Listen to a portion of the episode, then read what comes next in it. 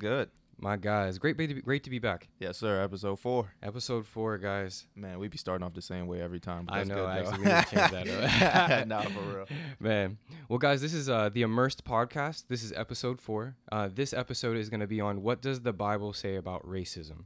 Had to do this one. Yeah, I mean, with everything going on nowadays, and um, yeah, I mean, we're a lot of times me and Dev like we're real lighthearted, we're joking and stuff like that. But when it comes to something like this, this is not only something that's yes, it's happening so much right now, but man, I mean, this has been going on. We're gonna share like some personal testimonies of me and Dev, even with like what racism is, has even been in even our own family. Yeah.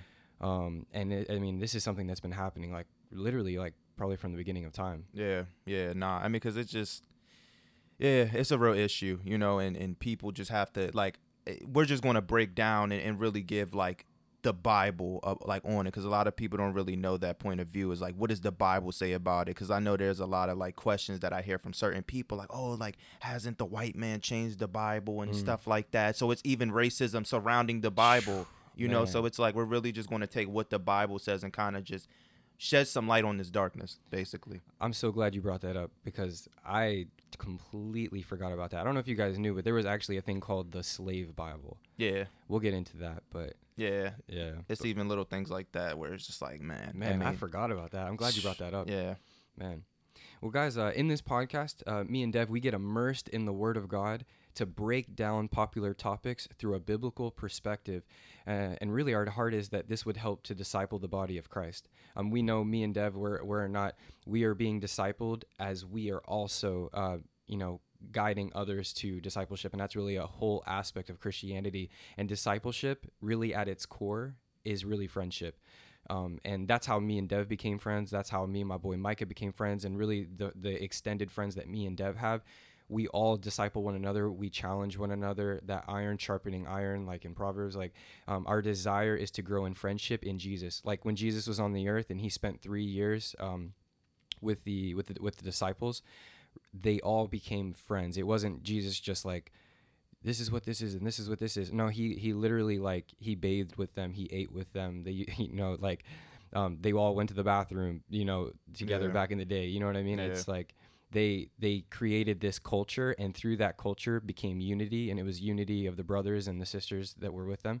Yes there were girls that uh, followed the disciples as well so it wasn't just all men. Yeah. Um, so and Jesus emphasized that a lot too Yeah. about women because back in that time, I think women were definitely not looked, you know, like they they were looked down upon in a sense. mm, there was racism against women. Yeah, yeah like women couldn't even be educated uh, back in the day. Yeah, you know like even in the in the synagogue they would have men to the right and then women to the left. So even i mean yes like there's this uh racism against black and white but there's been racism against men and women. There's been um, racism uh, against uh, uh, social classes about who has money or that. And so and i'm gonna be straight up like this is really me and dev's heart on this is that the lord is not okay with this mess. Not at all.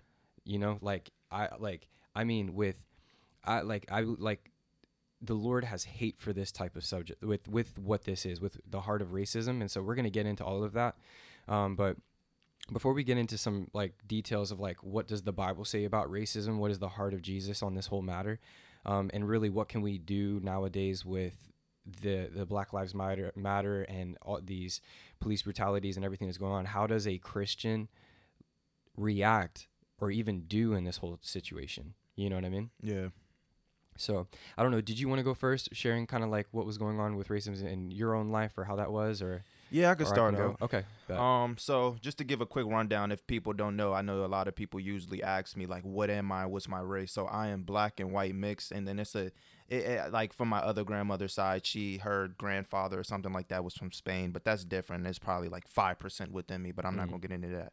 But black and white, um, was raised by a white grandmother. You know what I'm saying? Within like a black culture. So, and my grandma wasn't the normal white person. You know what I'm saying? Like she just wasn't like you know the Disney Channel white folk that you know you think of when you think of white people. You know, my grandma was very like cultured and understanding. Anybody who knew her would understand that.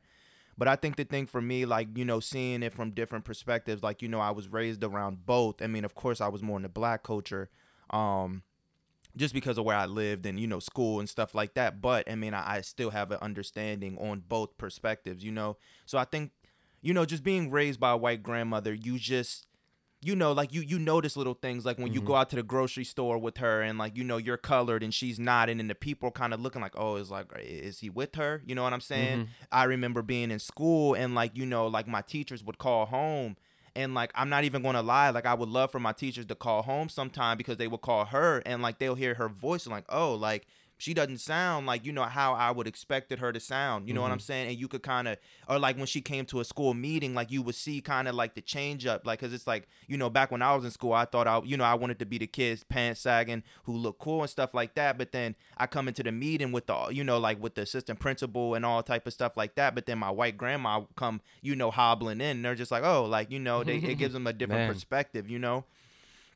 So I mean, I think I experienced it in that way, and that's not so much racism. That's just kind of like you know that that just shows that you know we kind of we kind of segregate each other, and there's a mm-hmm. division between the two, which it shouldn't be. Now, I think the biggest thing that a lot like some people kind of push for this, and I'm not gonna lie, like I kind of I think the biggest thing that we need to do, we need to sympathize with others and with their opinion instead of just instantly ruling out others' opinions and be like, oh, like you're stupid or that opinion is stupid. We need to first sympathize with them and kind of understand where they're coming from. Because I know Yeah. the biggest thing a lot of people like to say now is like, oh, I don't see color. And I think I think Hannah, my good friend Hannah, that you also mentioned last podcast, she was talking. She was like, you know, like that's just that that just doesn't really make sense, which is true because it's like God sees color. You know, Yeah. Jesus, like we're going to get into John chapter four. Jesus seen different nationalities. He's seen different ethnicities.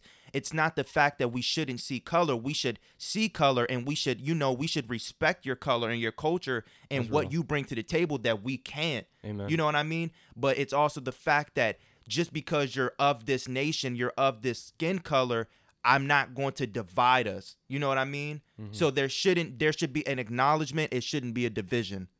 And that's the biggest thing. So like I'm not going to like, you know, I don't think I've really experienced too much racism within my life. I think I just really seen the division. Mhm. And I think the thing for me that can kind of like I seen both sides get along. So Oh, me seeing both sides get along, like I mean, you know, like when you know, like when some of my white family has like a get together, like you know, some of my black family will come over and like you know, we will all get along and it'll all be cool. And like you know, if like we have a function for the black people and, and or not the black people, but the black side of the family has like a function, and the, some of the white side comes over, it's all cool, it's all good. You know what I Mhm. mean? So it's like it's just like why can't we just all get along? But i mean we're going to break it down. Once we get into more scriptural you know references we're going to break down like what it truly is from the heart. So yeah that, that's more of my side. I just seen it from both perspectives um and it's just it just kind of you know i think that's the biggest thing. I seen both of them work out and it's just like why why can't it just you know work out all together so Mm. man. No i love that you're able to see like the beauty behind both sides actually coming together. Yeah. You know what i mean man that's that's pretty that's beautiful actually. Yeah. Um i so my my story is a little bit different because um i didn't grow up in maryland. Um and if you guys didn't know like this podcast is uh um this is hosted like hosted in maryland. Um and so i originally i'm probably majority of my childhood i grew up um, living in like southern Virginia, and I like if you guys like listening to the introduction, um, so I grew up in a in a town that was called Nickelsville, Virginia. oh snap Oh man, and so that was the place that I grew up in, um, and I went to this uh, this high school, and it was called Gate City uh, High School, um, and so they if anybody ever seen like Friday Night Lights or uh, you know any anything with like Texas and football or whatever, you know, it's like you you eat, sleep, and breathe. Like football down there is huge, and so that was a big that was a big part of my life down there. And so um, the thing is though is that while I was down there, this is literally so me moving to Maryland was like a culture shock, like crazy for me. And here's what here's why. When I lived in Virginia, there was straight white people. Like everybody is white. And then there was two other racist uh rate racist my goodness. There's two other types of races down there. And then you have you have some black and then you have Mexican. I've I grew up in virginia in Virginia. That- mexican yeah, Mexican in the south in the South. So like that was that, that they were actually like Mexican. There wasn't no like Puerto Rican. There wasn't no like you from Spain uh, Mm. or like in Maryland. There's a lot of El Salvadorian. Yeah. Right over there, it's straight Mexican. There's bla- like a like there's some Mex- like some Mexican. There's some black, and then there's like a whole lot of white people. I'm surprised it was Mexican in the South. Yeah, I, and to be honest with you, like I thought that was like the only races in like America, like Yeah. because I grew up in that thing. So, and here's the other thing: like people, a lot of racism racism happens in in the South. Yeah. Um, and so because I grew up in the South, I experienced this heavy. And so if you guys don't know, like I'm half white, but I'm also half Indian. Um, my dad is Guyanese, and so uh, Guyana is the only uh, English-speaking country in South America. Um, and so basically, the story is when England was doing their conquest and stuff like that, they actually uh, they took they overtook Guyana in South America, and they put Indians there, they put Spanish people there, they put Africans there, they put Chinese there, they put all these these cultures there, um, made them speak English, changed the culture, um, and that's what became as British uh, British Guyana, and then that ended up becoming free, and then my dad, a brick ago, you know what I mean, ended up coming to New York, um, like migrated over to New York with his family, and so that's like what happened. So I'm half Indian, so um, with my siblings, I'm not I'm so I have I have there, there's there's four of us, so I have three siblings. Two of my siblings are dark. The other two siblings, which is me, well not other two, me and my other brother, um, we're on the lighter side. So we're not. You can look at us and you know that we're not white. A lot of people think we're Spanish because because we have like this this tint to us, um, but both of my uh, my my sister and, my my other brother they're like dark dark. So um, so growing up in the South, especially with my dad being dark, like Indian dark, man, like people like they didn't even know about in, they didn't even know about like Indians, like so they're thinking like they look at me and my family, they're like, y'all are Mexican or y'all are black, Right. or something like that, and so it was hard. Like I remember when my when my mom met my dad in New York and then came back to the South, uh, to for my um for my mom's parents to actually meet my dad. What happened was though they were like, "Yo, we're not cool with this." You know what I mean? They were like, "You can't be dating uh, someone that dark," you know. Yeah. And so it took them, it took my mom's parents a very long time to actually get used to, um, to get used to my dad. And my dad would help around on the farm, and my dad would would be there for him and take care of them. And then that's what ended up changing their mind is that my dad was just a real good-hearted dude that that was not afraid to like pick up a tool or, or to really like get his hands dirty like my dad was and then they that they saw that and they were like and plus he they saw how how my mom was happy with my dad and then they, their their hearts changed on it Yeah. but then you know then you have you know four kids right and then we grow up in the school system and man like i remember being called like porch monkey like in school wow. yeah, so even the makeup of my school, um, there was probably the whole school, and this is high school and the middle school all connected together. Um, so there was about a thousand thousand students, and so the makeup of that school was there's probably maybe like two or three Mexicans. You know what I mean? And then what you would have would be maybe about five black people. Man. Um, and so the the type of name calling that I would get, the the especially with I mean, I was cool I, I was cool with people, but they definitely there was like sometimes people would stare and I'll never forget this one time that like I think it was in I was in eighth grade and I was able to like jump up and like touch rim Mm-hmm. and I remember like the white guy, like the, my my white, you know, friends and stuff like that. Um, they were like they couldn't they Yeah. couldn't touch rim and stuff like that. And I remember them being like, "Oh, it's because you're black." They thought you was Michael Jordan out there. Well, yeah, I mean, you know, I, I'm not to say like I was the only one. Like there were other guys as well, but like that was one thing um, that they they would do, and even my close friends, like they would even say some, you know, like you know, call call me dirty, you know, because like oh, like you got you know dirty Mexican, you know, uh, and you know throw in like you know body parts and stuff. I mean, they would, I mean, it was this thing, and I remember, I mean, I I, I received a little bit like not a little bit. I mean, I, I did receive a decent amount of that, especially when it came to sports or whatever. Like people would definitely like if it got there, they would absolutely. Um, like I'll never forget this one time. I almost got in a fight in school. I got even thinking about it. I got. I'm just getting a little heated now. Oh like, nah. like I remember. I mean, of course, I like I forgive my man. Like these are my people. But like I was in. Um, I was you know I was a football player, so I sat at the football table. Yeah. Um, and so I'm I'm sitting there eating, and I remember like for me, I like to fold my pizza. Like that's just how I eat my pizza. I fold it, you know, and that's not an uncommon thing. Like people fold their pizza. Yeah. And I remember the dude sitting across from me. Uh, he was he was uh he was uh one of the um I forgot specifically who it was, but man, he um, and I was I took my pizza and I folded it, um, and my man was like, yeah, like you know, even you eat your pizza like a taco or some mess like that. Oh snap!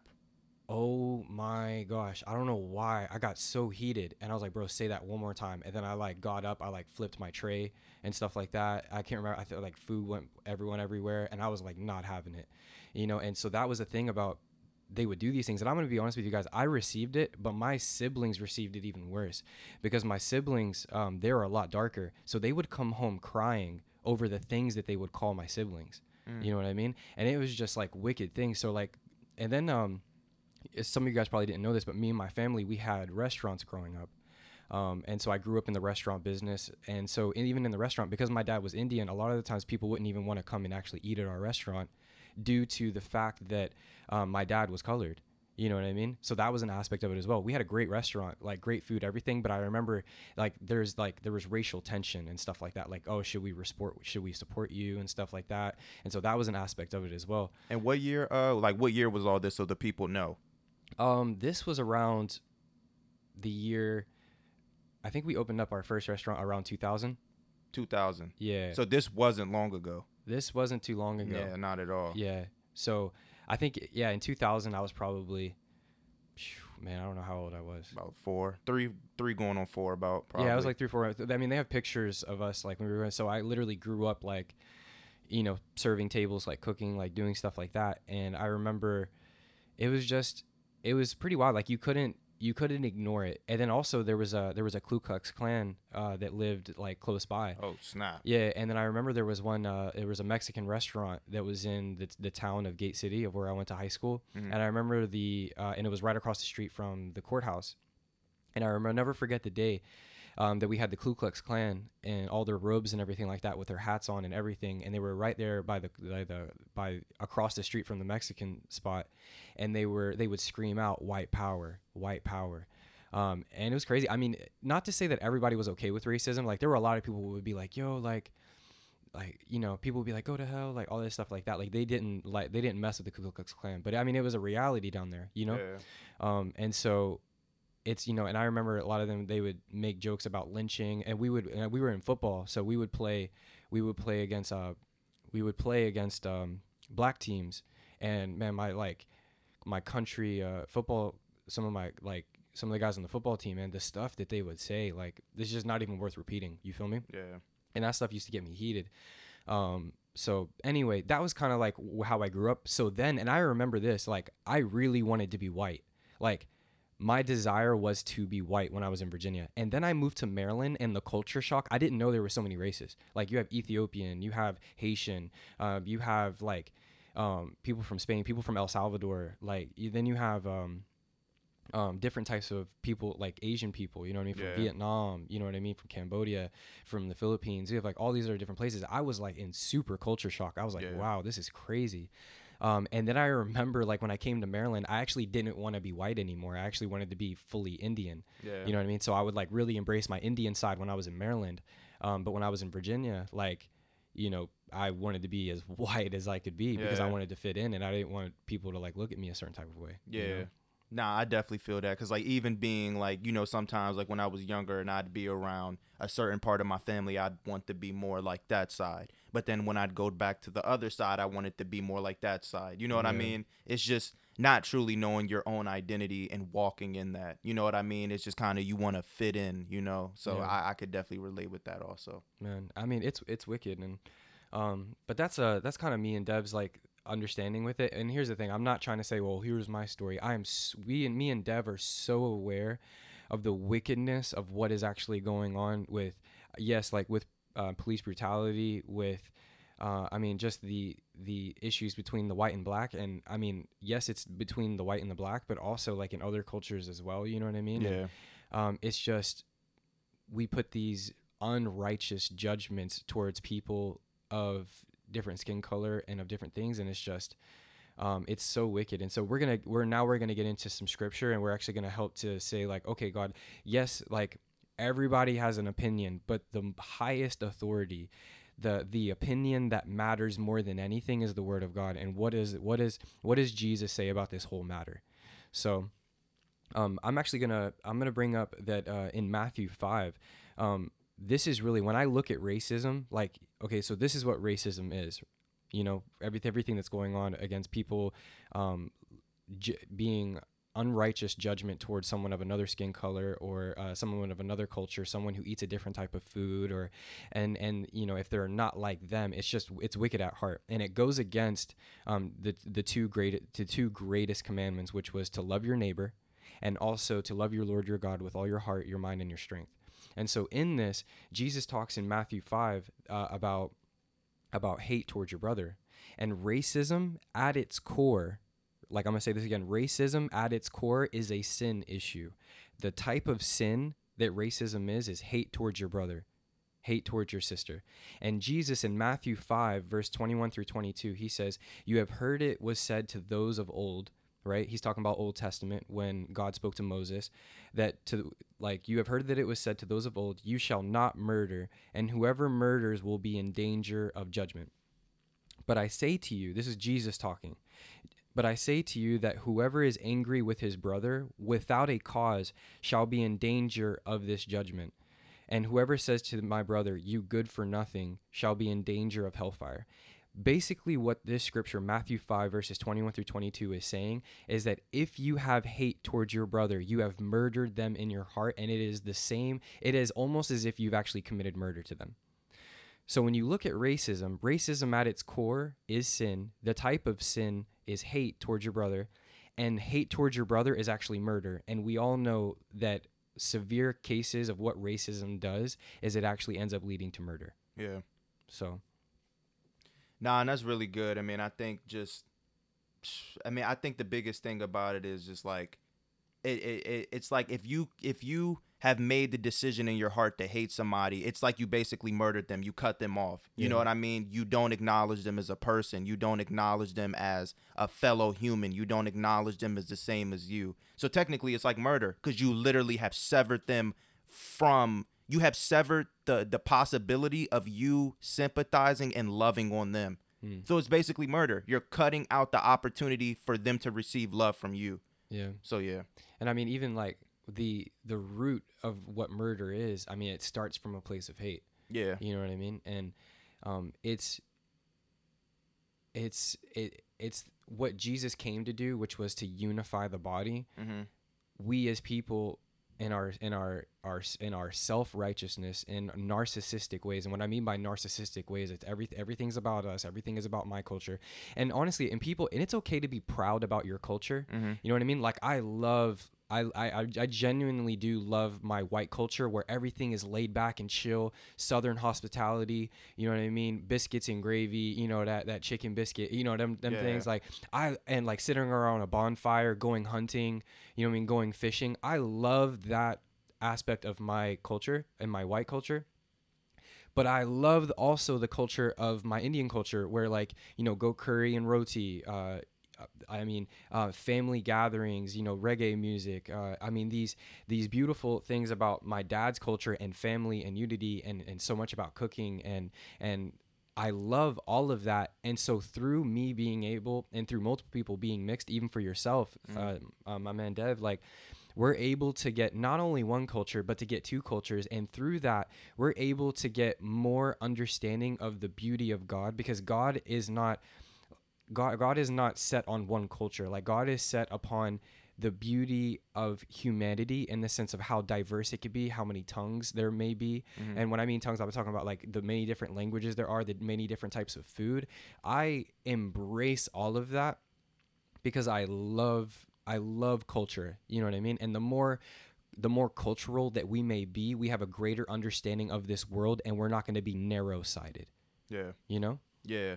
Nah, and then just to like piggyback off that, like, you know, John three sixteen, everybody knows, but for God so loved the world, like the world, like emphasize the world, not just a specific place, not just a specific people, not just a you know, a country, but like for God so loved the world that he gave his only son, that whoever believes in him should not perish but have eternal life. Amen. And that's just so big because then you also see in scripture that God shows no partiality. And what that means that God doesn't see like rankings within people. He doesn't see like he doesn't see a difference within people. And it's not that he doesn't acknowledge that people are different. Yes, because he created us and he gives us all different kind of talents and gifts. You know, like it, it talks about in um I, I don't know which book specifically off the top, but it talks about like he gives the spirit of truth and the spirit will give gifts to each one. So God sees a difference between between each and every one of us, but he doesn't give us like a different like ranking or anything like that. You know what I mean? He doesn't Mhm. box us in. He sees us as a whole, but he sees the individualistic is that a word? Yeah.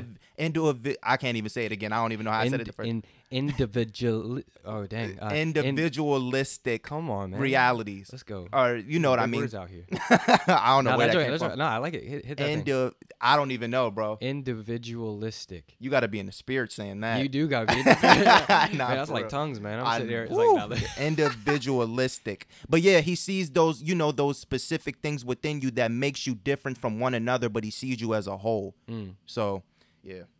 Oh, that's fire, man. That's fire. Um, and it, bro, if, if you think this would probably be a good idea, I, I I think we should probably like racism has been a thing that's been going on for a very long time.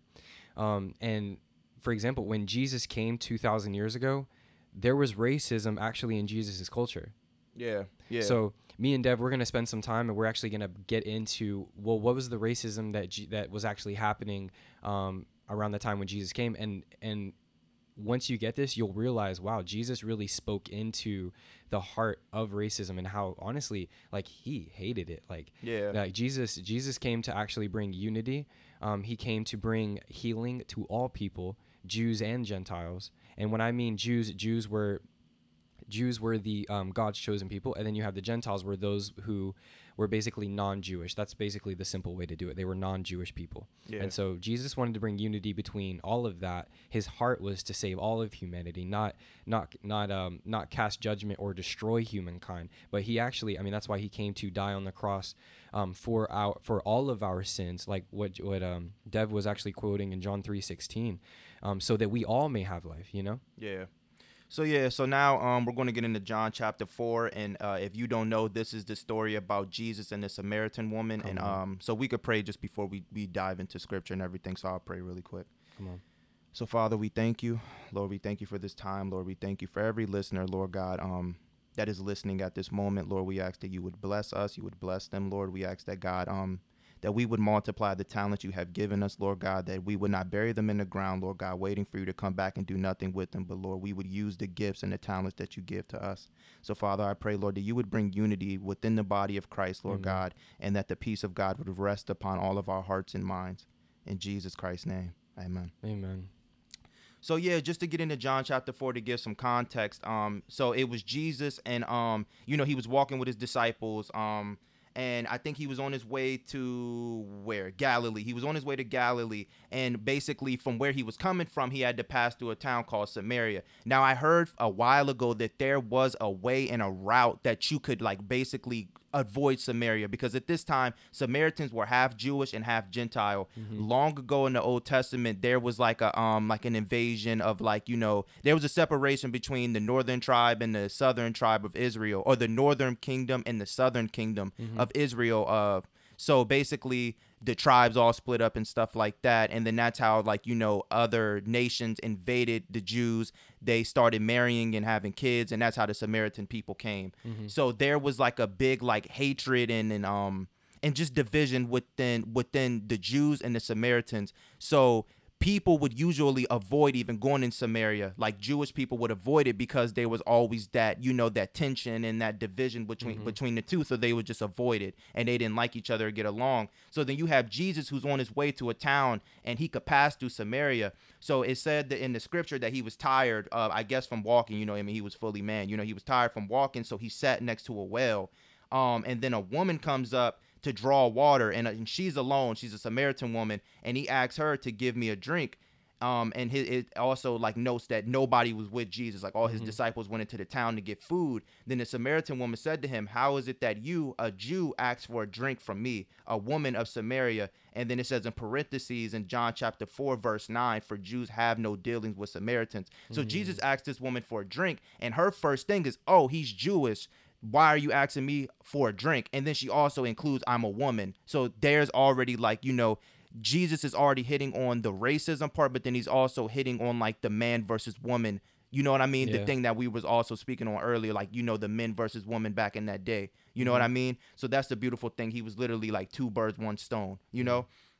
And then Jesus says to her in verse 10, Jesus answered her, If you knew the gift of God and who it is that is saying to you, Give me a drink, you would have asked him, and he would have given you living water. So Jesus hits her back with something she probably doesn't even understand. Like, you know, if, if you knew who I was, you would ask me for the water. But it's out of my love that I'm really asking you for water because mm. he's trying to create the conversation. So short, like, you know, just to not go through every verse, you know, he starts telling her, like, everyone who drinks of this water that I have will be, or everyone who drinks of the water that you have will be thirsty again. But whoever drinks of the water that I will give him will never be thirsty again. The water that I will give him will become in him a spring of water welling to eternal life. And then the woman says, Sir, give me this water so that I would not be thirsty or have to come here to draw water.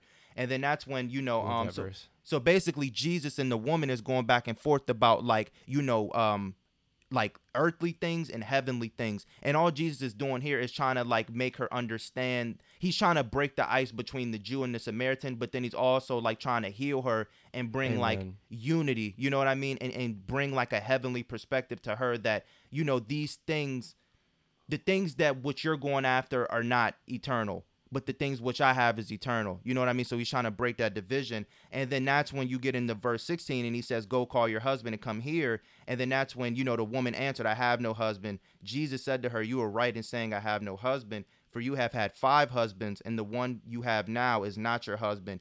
Uh, what you said is true. The woman said to him, Sir, I perceive that you are a prophet. Our fathers worshipped on this mountain, but you say that in Jerusalem is the place where people ought to worship. Jesus said to her, Woman, believe me, the hour is coming when neither on this mountain nor in Jerusalem you will worship the Father. You worship what you do not know. We worship what we know. For salvation is from the Jews. But the hour is coming and is now here when the true worshipers will worship the Father in spirit and in truth. Amen. For the Father is seeking such people to worship him. God is spirit, and those who worship him must worship in spirit and in truth. So basically, what Jesus is doing here, if you really just see like the just like the the like the wisdom that he walked in. First, he just sits next to the well. He's thirsty, and Jesus knows everything, so he knows this is going to happen. You know what I'm saying? The woman walks up, "Hey, like, can I have a drink?" You know, and she's like, "Oh, like we don't even deal with each other. Why are you asking me for a drink?" And then Jesus is like starting to give her like you know the the real thing that he wants, and that's life. He wants to give healing. He wants to give unity. So he's like, "Yo, like if you ask, if you know who I was, and you ask me for the water that I have." You know you would love it because this is going to like bring is going to be a spring of water welling to eternal life within you. Like this is a life-giving water which i have and what he's talking about is like his spirit you know what i'm saying mm-hmm.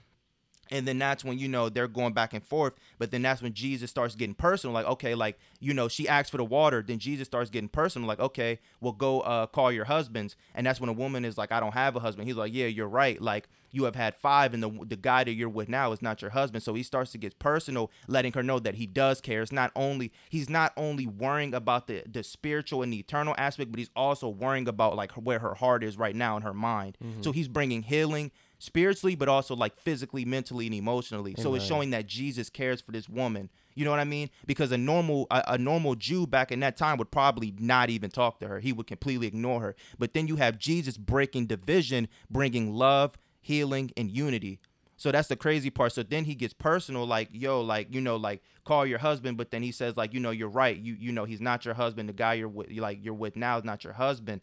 But then that's when um that's when they start getting into like another spiritual aspect, you know, like talking about like where you worship and stuff like that. Because the woman said, like, I perceive that you are a prophet because you he knew the things like you know that she didn't even tell him, like he just already knew his stuff. So she figured like, oh, this has to be a man of God. Hmm. But then Jesus lets her know, like, you know, a time is coming where you're not going to worship like on a mountain, you're not going to worship in a temple, but it's a time where like true worshipers, and it's funny that he's like spoke of true worshipers because that means that anybody like anybody who follows these procedures will be a true worshiper of god. That's good. and it is those who worship in spirit and in truth. It's not those that go to a certain building or go to a certain place or you know pray a certain way. It's just going to be the people who worship in spirit because god is spirit and that's like connecting with him and in truth according to his word so that's just like the beautiful thing. Like Jesus literally brought healing. He brought the unity. He brought he he was breaking division by speaking to her in such a way. because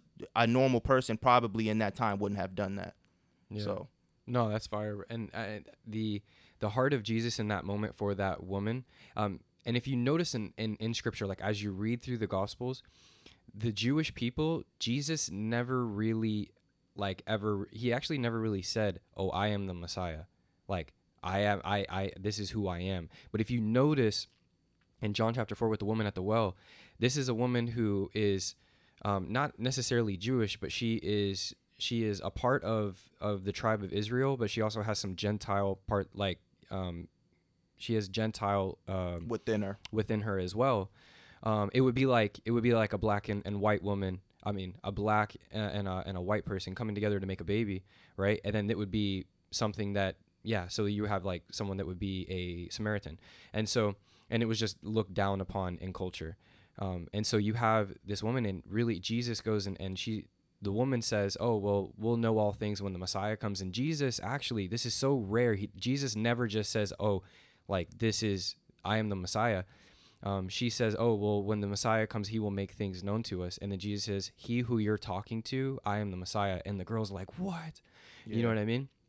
Um, and it was in that thing that that woman, the Samaritan woman, goes back over into Samaria and ends up becoming this evangelist where she's so she gets excited and she starts sharing with with Samaria about the Messiah is here, the Messiah is here. And in that, God's heart was to bring the Jewish people and the Israelite people back into unity, just like how they were way back in, in David and in Solomon's time when it was one whole kingdom, which was Israel. Yeah. You know what I mean? Um, and Jesus's desire is that through basically what he's saying is like we are so much stronger together than we are apart. You know what I mean? And through how you're going to come together in unity is by having Jesus' spirit, his Holy Spirit, come live inside of you so that you could be able to have unity not only with God, but unity with the people around you. Yeah. You know? Yeah, and that's really good because, like, I mean, like you were saying, like, you know, when he said in verse 26, Jesus said to her, I who speak to you am he, like, I am the Messiah.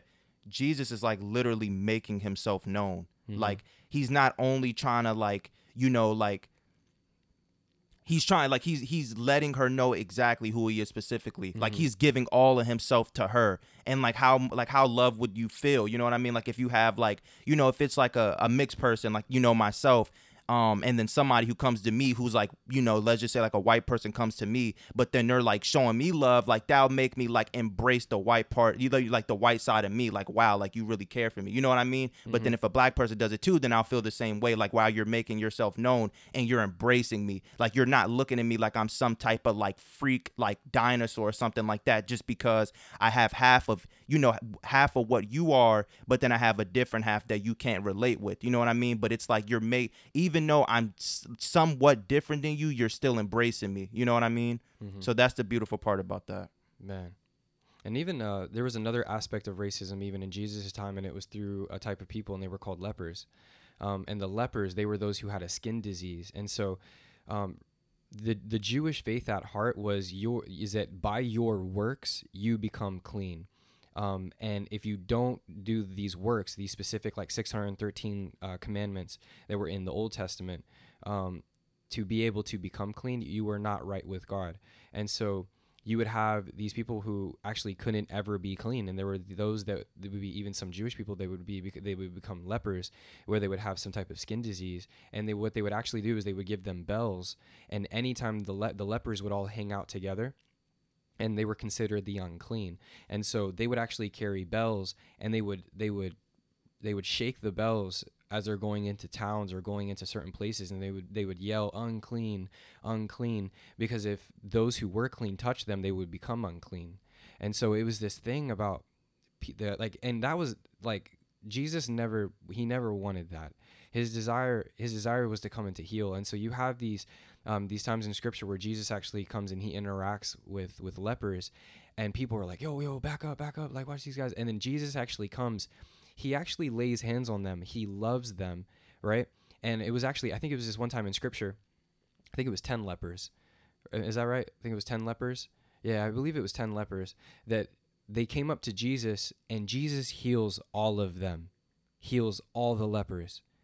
And through them through them becoming healed i think jesus also says like go um, go and give um, and become clean through the law of Moses. Go into there show them your body you become cleansed and then you be good you know? And it was it was Jesus's heart that other people wouldn't even wouldn't want to even touch these people. They stayed away from them. Mm-hmm. but Jesus came not he didn't run away he didn't not touch them he actually embraced them Yeah. and was says like looking looking to them because they were so they were so despised in culture that God was like I actually desire you I came for you um and to make you whole to make you clean not only on the outside but also on the inside Yeah. you know um and so that was the thing the that's why a lot of people back in the day did not mess with Jesus because he was doing the things that they weren't able to do like going to the lepers going to the samaritans um, going and he was actually um, he was taking um, this is uh, metaphorically taking knives and stabbing it into the hearts of the Jewish people um, and cutting the things that needed to be cut and then and showing light on and exposing their darkness. And they were like nah we're not having it which ended up leading to them handing Jesus over to the Romans so that Jesus would be crucified um, because they were like yo we're not having this this dude is on like some other mess but yeah. but Jesus, what he was trying to do was actually bring unity and bring healing. I mean, even like Martin Luther King, Mhm. Martin Luther King um, dedicated his life um, to the ministry of the Lord, and I believe, like in my heart, that he was like that. Martin Luther King was like a prophet of our times, like Mm. in the sense of him hearing from God and going into a place and and releasing what the word of the Lord was that God was not okay with racism, with with segregation, and it was through how God used Martin Luther King so powerfully that we that we have what we have today. It's better. Yes, it's like things have gotten better.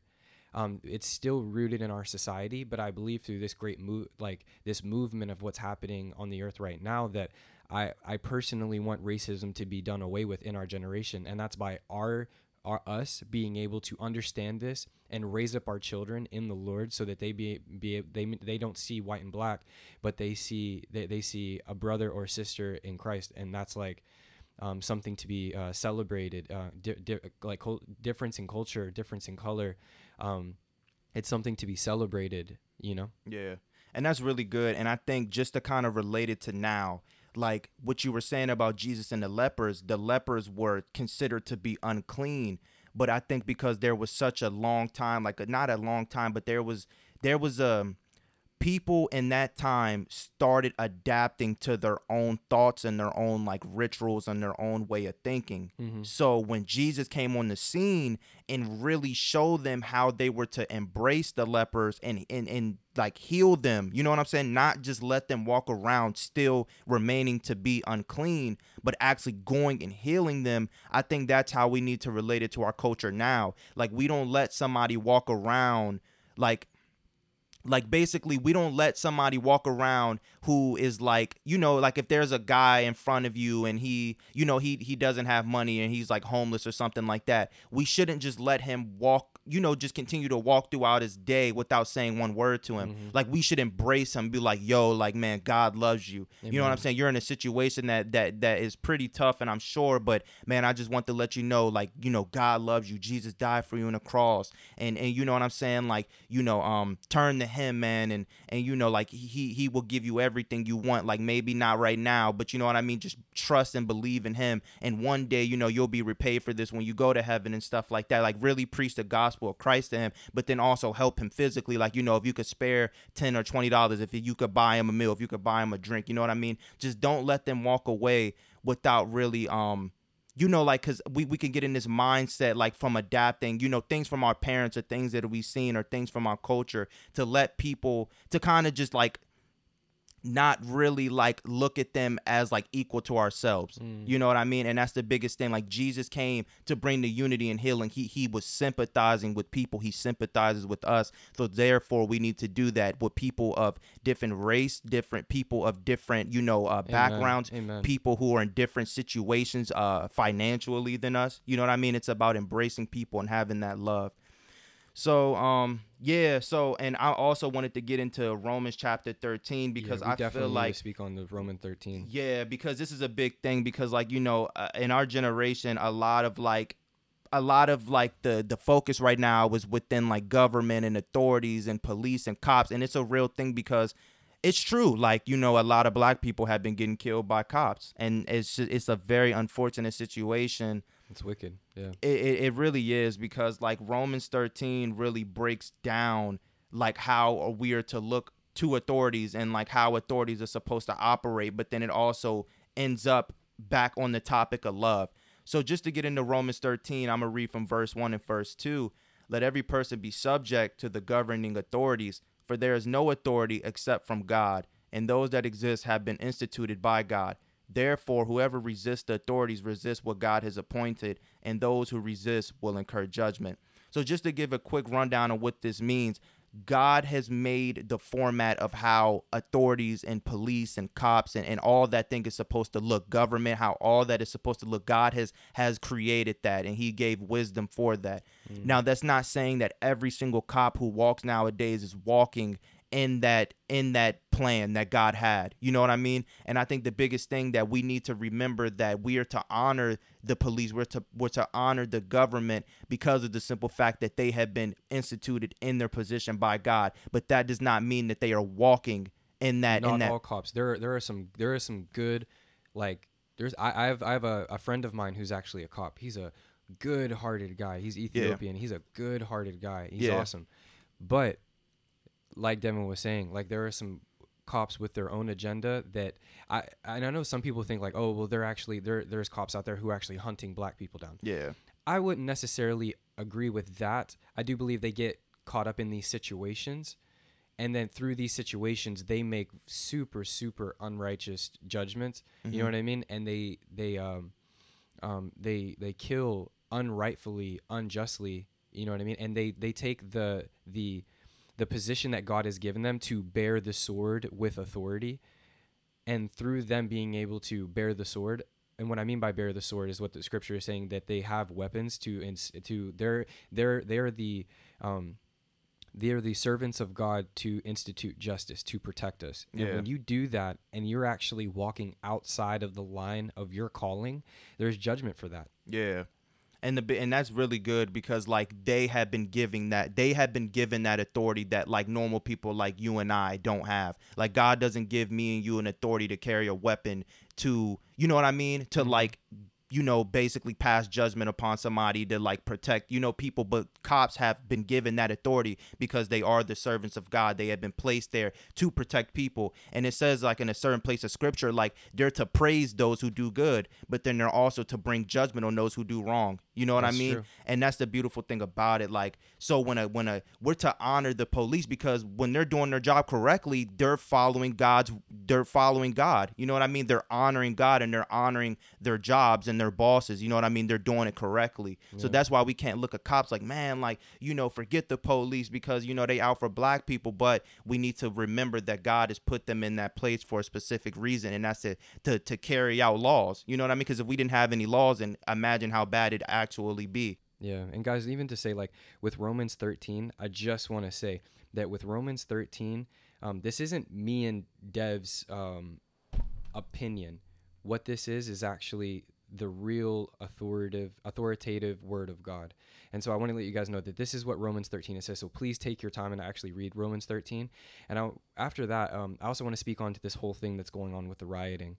Um, when you have Martin Luther King once said that, uh, and uh, some people were quoting this, that with the riots are the language of the unheard.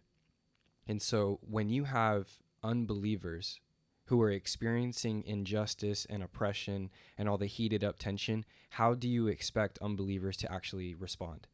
And that's what you're having all that's going all over the country in the sense of, of the rioting. I don't I would I, I would uh, strongly agree that with what Jesus was Jesus uh, attacked this issue in a different way that did it include violence but it was actually laying down his life and even for example Martin Luther King Martin Luther King, he laid down his life for this whole thing and ended up getting killed. You know what I mean? But it was through that his life has lived on and through his through his life it's marked us, you know what I mean? And so it's I think it's also been said uh, uh, in like documentaries of like Martin Luther King that I was reading somewhere like this was years ago, I don't can't remember exactly where, um, that it's been known that Martin Luther King would wake up and he would pray 3 hours a day and his heart was to bring white and um, white and black Americans to come together in unity, people of all colors, that they would come together, and it was the will of God to do this. Um, and so and through him his who what his ministry was it was rooted in a heart of prayer. And that's really the desire of where we all need to go with in this whole thing of everything that's going on that through prayer these things can be established. You know what i mean? The the heart of god can be moved um, upon the earth to bring healing. And I, I went i think this was last thursday. I think i believe it was last thursday i went to i actually went to a protest. I got invited to a prayer protest and so we went to rockville rockville maryland to a circuit court. There wasn't a lot of people there but there was like a decent amount of us who were actually protesting and so we all came together and for about two hours we just spent time praying and like and praying the scriptures um, and getting into it and man when I tell you the minute that we started opening our mouth, the presence of God just came into that area, and it and and I was almost like, if you want to say like I was even like exper- I was feeling it in, this, in in the spirit and also experiencing it like just like what the Lord was showing me. It was like I could see our prayers being lifted up as like a burning offering, like an incense that would lift up from us like this aroma that would lift up, and it was lifting up into heaven, and it was not only for our region but also globally because there are there are, are, the saints all over America who are believing and praying into the same thing that we desire to see racism ended. We desire to see change. We want the oppressed, though those who are experiencing injustice, to have their voice heard, and that the powers of darkness. You know, like I mean, this is also a big thing. I mean, uh, Ephesians six twelve says that we are not at war with flesh and blood, but against the powers of darkness in the unseen realm. So it's not really like a white and a black. Yes, yes, it's like it's a white and a black issue, but there is darkness. There, there is a demonic force that's at work within with like if if a, a, white person has issues towards the black to it towards black, the black community there is a there is a force of, of a demonic darkness that is that is clouding that person that white man's uh, or white woman's vision and not being able to see um, the black community as how god actually sees them and so the thing about it though is that you can't beat the demon out of the person. It's through prayer that we believe that God would remove the veil and that and I know that I've been hearing this heavy in church and people prophetically of what they're hearing from the Lord is that the fear of the Lord is coming like a wave. And that's really what my prayer has been, even through the prayer protest and what we were all doing, spending time in prayer, is that the fear of the Lord would come upon those who are dealing with racism. Um, to be able to bring healing and justice, and that we would be moved to repentance, all of us, you know?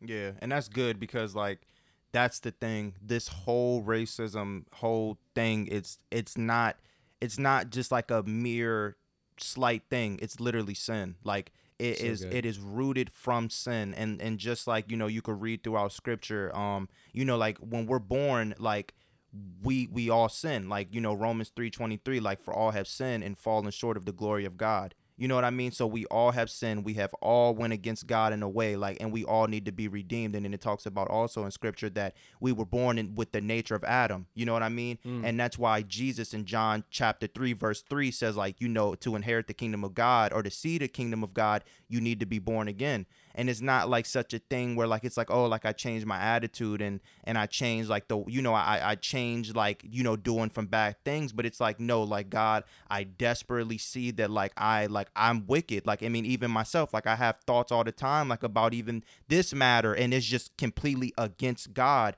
and mm-hmm. I have to like literally repent and be like God like I can't think that way I need to think your ways Amen. so it's literally being it's literally coming before God like I'm I'm not righteous. I, I can't have heaven because I need you, you know? So it's really a sin issue and that's the biggest thing that we need to understand that like people just they they don't even really know that what they're doing is wrong. So that's why as a people God and what you were doing like during that like prayer protest like is a beautiful thing because a lot of people are coming together right now to do these riots, to do these walks, to do these protests, but it's like yo, like, what are you doing it for? Are you doing it just to be seen? Are you doing it just to like post it on Instagram and look yeah, cool? I really pray that people's hearts are pure in this whole matter. That it's not like, oh yeah, well, because what happens is that like I'm just gonna add this like quick snippet mm-hmm. is that you have like experiencing racism and then you have the black the like I, i'm praying that this isn't the case that people's hearts are pure that they actually want to see change and not like let's bash the white community. Yeah. Let's bash the government. Let's bash there's wickedness in the government. There's wickedness in certain aspects of the white community and there's probably there's wickedness even in, in the black community in the black community yeah. you know? So let our hearts be pure in the matter and let us hear from heaven and not from the flesh or not from like soulish thinking you know? Yeah yeah. So just to kind of like go off of like this tangent like um you know about like rioting like romans 13 like we already a rome yeah romans 13 we already gave like how it talks about the authorities but then also it's funny because this chapter ends up going in love and how it all relates with love. So then in verse 10, you have um or let me read from verse 9. For the commandments you shall not commit adultery, you shall not murder, you shall not steal, you shall not covet, and any other commandment are summed up in this word, you shall love your neighbor as yourself. Love does no wrong to a neighbor, therefore love is the fulfilling of the law. Besides this, you know the time that the hour has come for you to wake from sleep, for salvation is nearer to us now than when we first believed. The night is far gone, the day is at hand. So then let us cast off the works of darkness and put on the armor of light. Amen. Let us walk properly as in the daytime, not in orgies and drunkenness, not in sexual immorality and sensuality, not in quarreling and jealousy, but put on the Lord Jesus and make no provision for the flesh to gratify its desires. Amen. So basically, what this is saying is like, you know, all these things, like all, all like, you know, the, the Ten Commandments, which like uh, Moses received from God on the mountain, is like, it's all summed up in one thing, and that's to love your neighbor as yourself. Because if you murder, if you steal, if you covet, that's all not acting out of love towards one another. You know what I mean? If you do something like that, that truly shows that you don't love your friend. You don't love that person that you did something like that to. But then it says, love does no wrong to a neighbor, therefore, love is the fulfilling of the law. So it's like, we need to make sure that we cast off the works of darkness meaning like we we don't walk from like places that is not unloving we don't mm-hmm. walk from them places but we put on the lord jesus and how he would love just how he loved the samaritan woman and and acknowledged her but then also gave her like r- eternal life. We need to be doing the same to other people. So whether we riot whether we protest i'm okay if people well not riot but if we protest i'm for it. But you need to be doing it in a loving and peaceful way that resembles god. You know what i mean? That's the biggest thing about it. Yeah, there isn't a the the the power, and I, this is really this is a faith thing, but we need to remember how powerful prayer is. yeah Uh, we need to have faith in prayer. We need to believe that through our prayers that it was there. You can see all the way throughout Scripture. I mean, even in the time of Daniel, in the book of Daniel, Daniel would get on his knees three times a day, and he would pray for that. He would pray for um, Israel to be set free from, or well, it was, it was uh, the Jewish people to be the, the Jewish people would be set free from Babylon, and he would pray and he would pray, and, I, and then um, you have the I think it was the archangel Michael that finally was able to get to um, Daniel and says, Daniel, your prayers are powerful. Um, we're um, I'm fighting the the the pr- like I, I'm fighting the demonic forces in in in, in the in the evil air realm yeah um, and your prayers are being heard. Um, and I've been delayed because of the forces of darkness. And basically, what's going on is that through Daniel's prayers and through him consistently being with her to be able to be set free from oppression from the Babylonian Empire, that you have the archangel Michael, who is um, in in the in the Lord's army, is actually coming to him saying like we're like this battle is being fought and it's being it's being uh, it's happening and being fueled by your prayer that is actually um, destroying the powers of darkness and allowing God's will to be set forth all over the earth.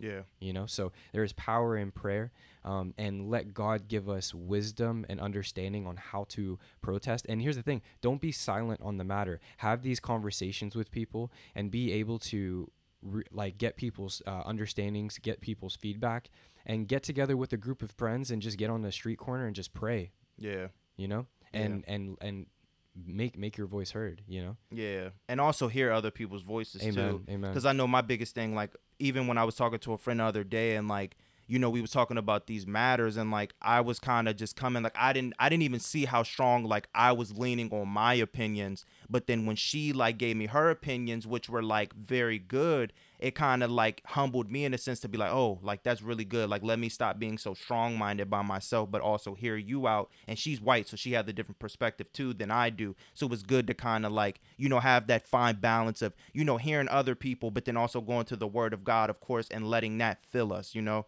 And um, just like you were saying, like you know, we don't the weapons that we fight with aren't carnal. They're not like earthly. They're like you know, we we have weapons such as prayer, which is like mighty in the spirit. You know what I'm saying? So prayer is the biggest thing. Like we need to be praying, especially in this time, like for the people who's going through oppression, for the people who's out there fighting the oppression, that they would fight. You know, not also with like human ways, but they fight like also in prayer that they fight like with the word of God, that they fight in such a ways like that. But then we also need to be praying for like ourselves. You know that that God will use us in every situation. You know, like whether you know we're at work or whatever, something like that, just to kind of to be loving and and to really just show Jesus wherever we're at.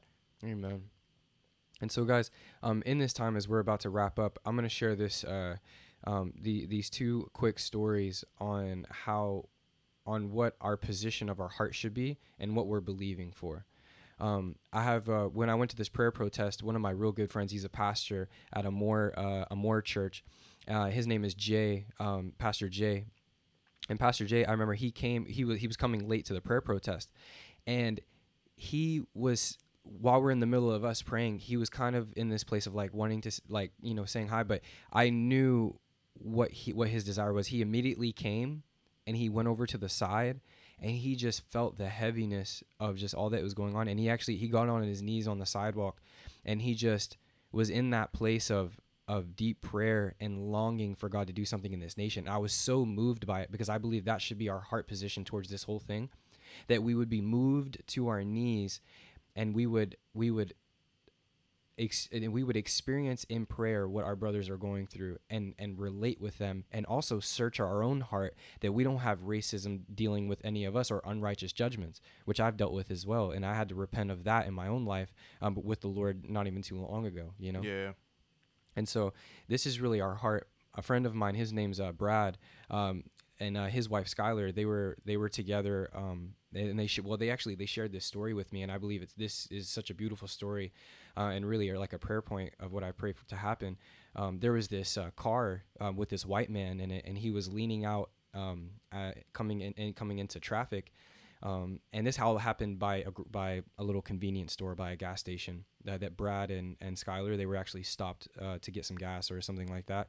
And while this man in the white car he was pulling out this 18 wheeler with a black man is is is going and and the 18 wheeler smashes I mean demolishes this is a true story demolishes the the car and then it's just a it's a it's a it's a terrible sight.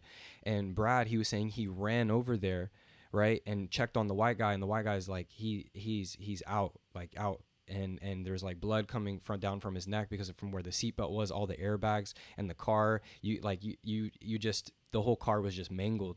And the dude finally comes to his senses and he's like what happened? What happened? And then and and brad was there and immediately like i love brad.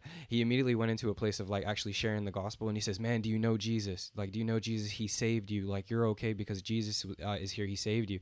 And the dude was like yeah like and and and, and just was totally into it. And then um the we have uh, the black man who was actually in the 18 wheeler. He comes out like he's in a daze. He comes out. He comes over to the car, and what you see is the black man and the white man. They actually and Brad actually showed me the picture because his wife actually got the picture of the car and everything. And I saw the white man that was in the accident and the black man who uh, who come out and they held each other's hand and they forgave one another and they were so sorry. I mean, with like with tears, like so sorry uh, of what was all going on. The black man was asking for forgiveness. The white man was asking for forgiveness. And it was like this this this beautiful thing of coming together that in the midst of our mistakes and everything that may happen, we can come to a place of of forgiveness and being able to love our brother for injustices that have uh, yes, like there are some wicked things that have happened in in in, in the past and all the way throughout the years. Um, and and I know that this may be hard, but I would say like search your heart in this that that through all that may happen, the injustice, whatever generation that you are, do not continue. Like if you were a generation of of uh, of, a, of of of the black community, do not harbor bitterness, anger, um, and and resentment towards the white community because of what your generations have gone through. I'm not I'm not saying that it is not righteous for you to be angry. It's okay for you to be angry, but be able to move to a place of forgiveness that you be able to see you're angry for what happened, but you're willing to be the generation that's actually able to say, "Yes, I forgive you and I'm willing to walk this thing out in unity with my black community, with all other communities."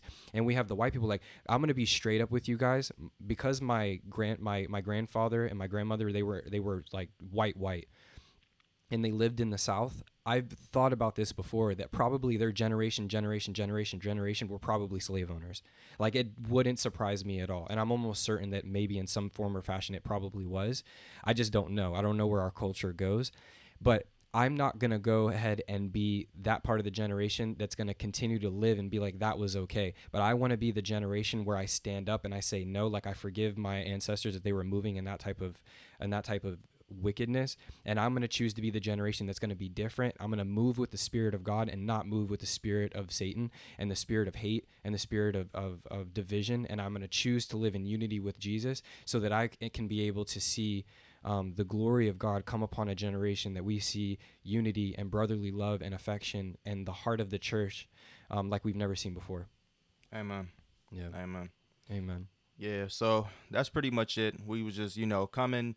We felt like we should have done this, you know what I mean? Just to, you know, give like the biblical perspective. Um, basically out here. Like I know I posted on my Instagram a couple days ago, like regarding you know like posting some scriptures and stuff like that that could help during all this protest because I've been Yeah, seeing a lot of like scriptures. thank you I've been seeing a lot of my friends like doing these protests and all type of stuff and I just want I, I want especially our generation like our age group to truly know the truth and that is Jesus that all Amen. this can only be solved through Jesus it's not us trying to push this peaceful you know this whole peaceful and all lives matter black lives matter like all that is good when it's done under the right spirit which is from like God's spirit Amen. but ultimately, that's not going to be what ends all of this. Is going to be Jesus, because God is love, and if you're trying to push love, you can't separate the two because love is within God. So if you're pushing love, you have to push God too. You know what I mean? So that's the biggest thing. We just need to come back to the Bible. We need to see what God speaks about this because He's the creator of all things, and if He's the creator of all things, then He has the wisdom to all things. So we need to go to Him in order to be filled, and then to walk, you know, and to to be able to shed light on things of this nature.